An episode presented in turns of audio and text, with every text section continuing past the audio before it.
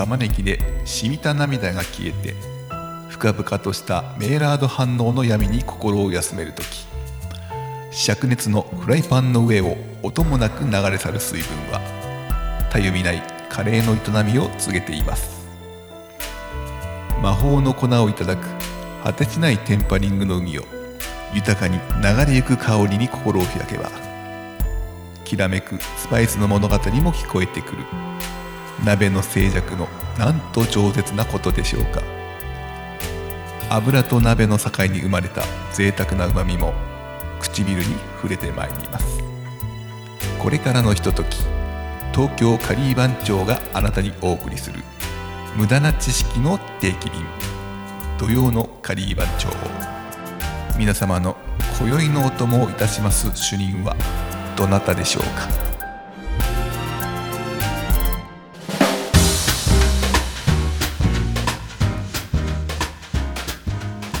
土曜のカリー番長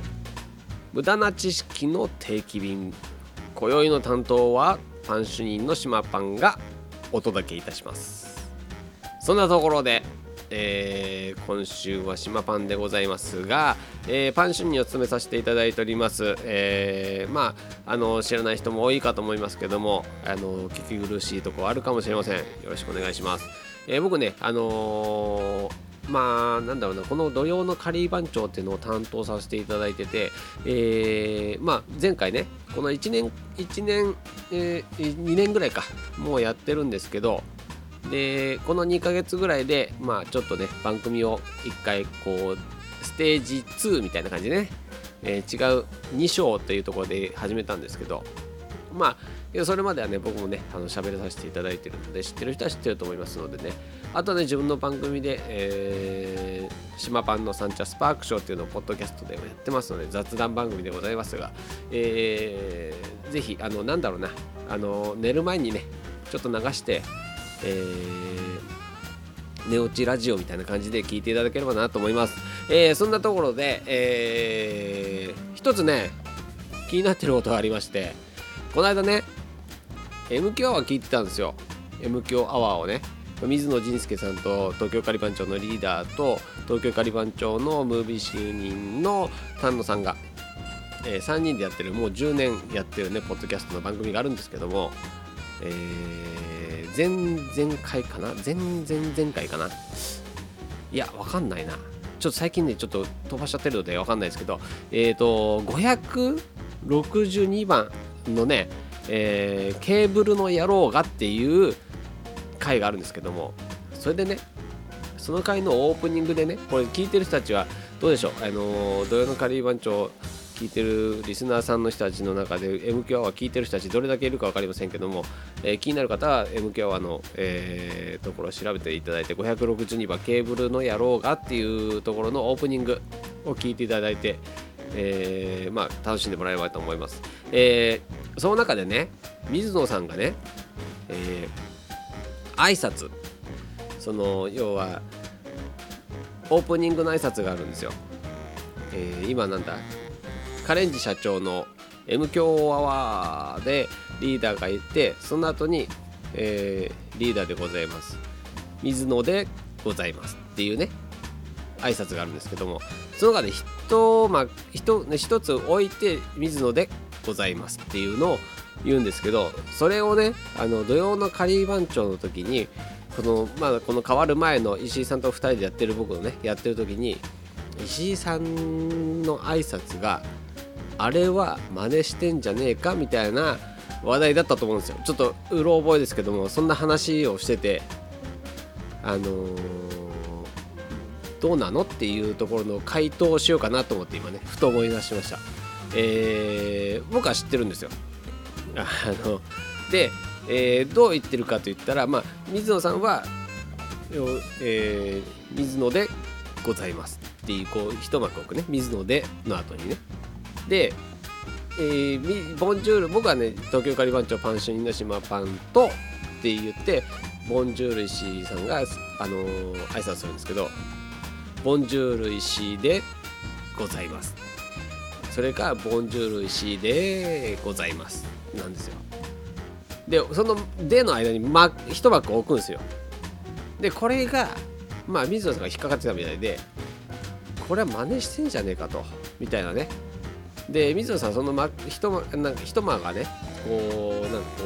うこだわりあるらしいんですよ。でまあリーダーはあまり関心なかったみたいなんですけどまあその間をねまあ真似さしてるのかしてないか問題があってそれはどうなんだっていうところを、まあ、結果聞く前にもなんか違う話題に回ってたのかなって感じだったんですけどまあそれはね、あのー、石井さんの中では、えー、水野っぽくやるっていう感じでした。はい、なんかね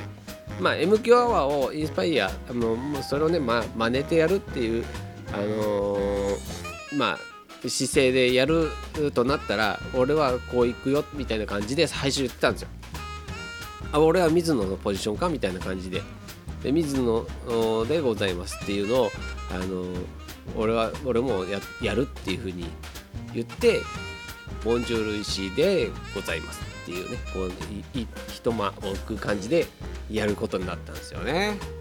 でまあ内容的には全然もうあの M 教とはもう全然もう話にならない感じではありましたけどもまあ本当に雑談だったのででまあなかなかねあの難しい番組でした。えー、2年ぐらいもとやってましたけども変わる前のねあの、日に日にこうリスナーがリスナー離れがしてくっていうのね。でも僕はね何回も変えよう変えようってこうね家のいろいろね、えー、提案してたんですけどいやこれはもうあの俺と島パンの番組でやっていけばいいみたいな感じでね。あの結構頑固なとこもあったりとか。あの結構僕もあの先輩なのでね。一応ね大先輩でございます。あの番長歴でも先輩だし、まあ、人生の先輩でもあるので。僕もあのなんだろうな体育会系なので。体育会系のヤンキー系なので。どっちかといったらこうなんだ年功序列というか。もう年上には逆らえないタイプの人間でございまして。だからねあのー、いや違うぞって言われたらああそうっすかみたいな感じになっちゃうんですよね。あとはね顔色を伺ってその先輩たちがどう捉えるかっていうぐらいな感じになるんですけど。まあけどまあそれでまあ伸ばし伸ばしでやってましたよ。でリスナーさんがすげえ減ってってあやべえなーと思った時に、まあ、すげえリスナーいないんですけどつったらいや関係ねえみたいな。そんな数字でお前は動いてるのかってちょっと怒られて、まあ、そんなのがつくね。まあけどモチベーションになるじゃないですかみたいなこと言っても全然ダメでしたね、まあ、そんなんでねまああのまああの2人では楽しんではいたんですけど聞いてる人たちはどうなのかっていうところを全然考えずに喋ってはいたのでまあそれ離れるよねっていうところでまあなんかねこう構成を変えたいっていうので、まあ、土曜の仮番長変えたんですよ。まあね大変でした。あのー、大変だったっていうのは、まあ、水野さんあのヘビーリスナーさんでもあるんですけども、あのー、この土曜の仮番長のね。で石井さんと僕の絡みが、まあ、楽しいとか石井さんの話が楽しいっていうので聞いてらしていたんですけどもあの数少ないこのリスナーさんの数の中の一人でいたんですよね。で、まあ、その中でねまあ面白いよこれって言ったのが大体酔っ払ってる時ですよね。石井さんが。石井さんがもうバリバリ酔っ払って全然いいこと聞かないっていうのを僕がタジタジになってこう、えー、受け答えをしているっていうのが楽しかったみたいで。まあそのねあれはアーカイブ残ってるのでどっか聞いてください。もう大変でした。あのあの何本か送りお蔵入りしてるんですよ。これ実際。裏話を言うと。あの全然話にならなくて。でもうなんかね本当に酔っ払いなんかねリモートなんですよ。いつも。リモートで収録なんで相手の顔見ないで喋るんですけどん全然もう映像というか隣に酔っ払いいるみたいな感じの感じで喋るんで本当に、あの、めっちゃ酔っ払いに絡まれてるよって思いながら、えー、収録してでこりゃダメだって、まあ、編集する時に聞き直すじゃないですか。その時もあこりゃダメだと思って。でもうお蔵入りにしてでまたあの自分で一人で撮り直したりとかそういうこと何回かありました。でもさあ大変だったのよあの酔っ払いのやつは。で何回かね注意したんですけどあのー、最終的にはお酒の量を減らすっていうことで収まったのでさすがにねあのー、やばいやつ流しちゃったんですよ僕。ちょいちょいね。あの結構石田さん酔っ払ってるやつ。で流すじゃないですか。で土曜日や金大体ね木曜日に土曜日に配信なんですけど木曜日に収録してでそのまま金曜日僕は編集して土曜日にあげる。っていう形か。合わなければ金曜日に収録して金曜日そのまま収録、えー編集して土曜日にあげるみたいな感じでやってたんですよ。でそれでもねあのーやっぱり夜なんですよ収録するのが。リモートでやるのも夜の10時とか11時とか12時も回る時もありました。でそんなところでやってるのでもう大体そんな深い時間で飲んでるじゃないですか。でもその時間にやるっていうのもまあちょっと悪いんですけど僕も仕事中仕事終わってからやってたのでだけどもうほんとね大変でしたよ。あの酔っ払ってるやつは。あの勘弁してくださいみたいな感じでね。懐かしいですね。また僕聞き直してみたいと思います。あのーきっと楽しいんだろうな。あのーなんだろう。自分の中でねあのいい思い出にしたいと思いますのであのー聞いてみたいと思います。皆さんもね酔っ払い相手のね電話はねほんと大変ですからね。あのー受けないようにしてください。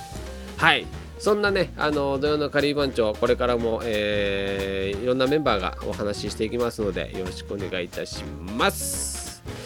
といったところで、今宵の担当は島パンがお送りいたしました。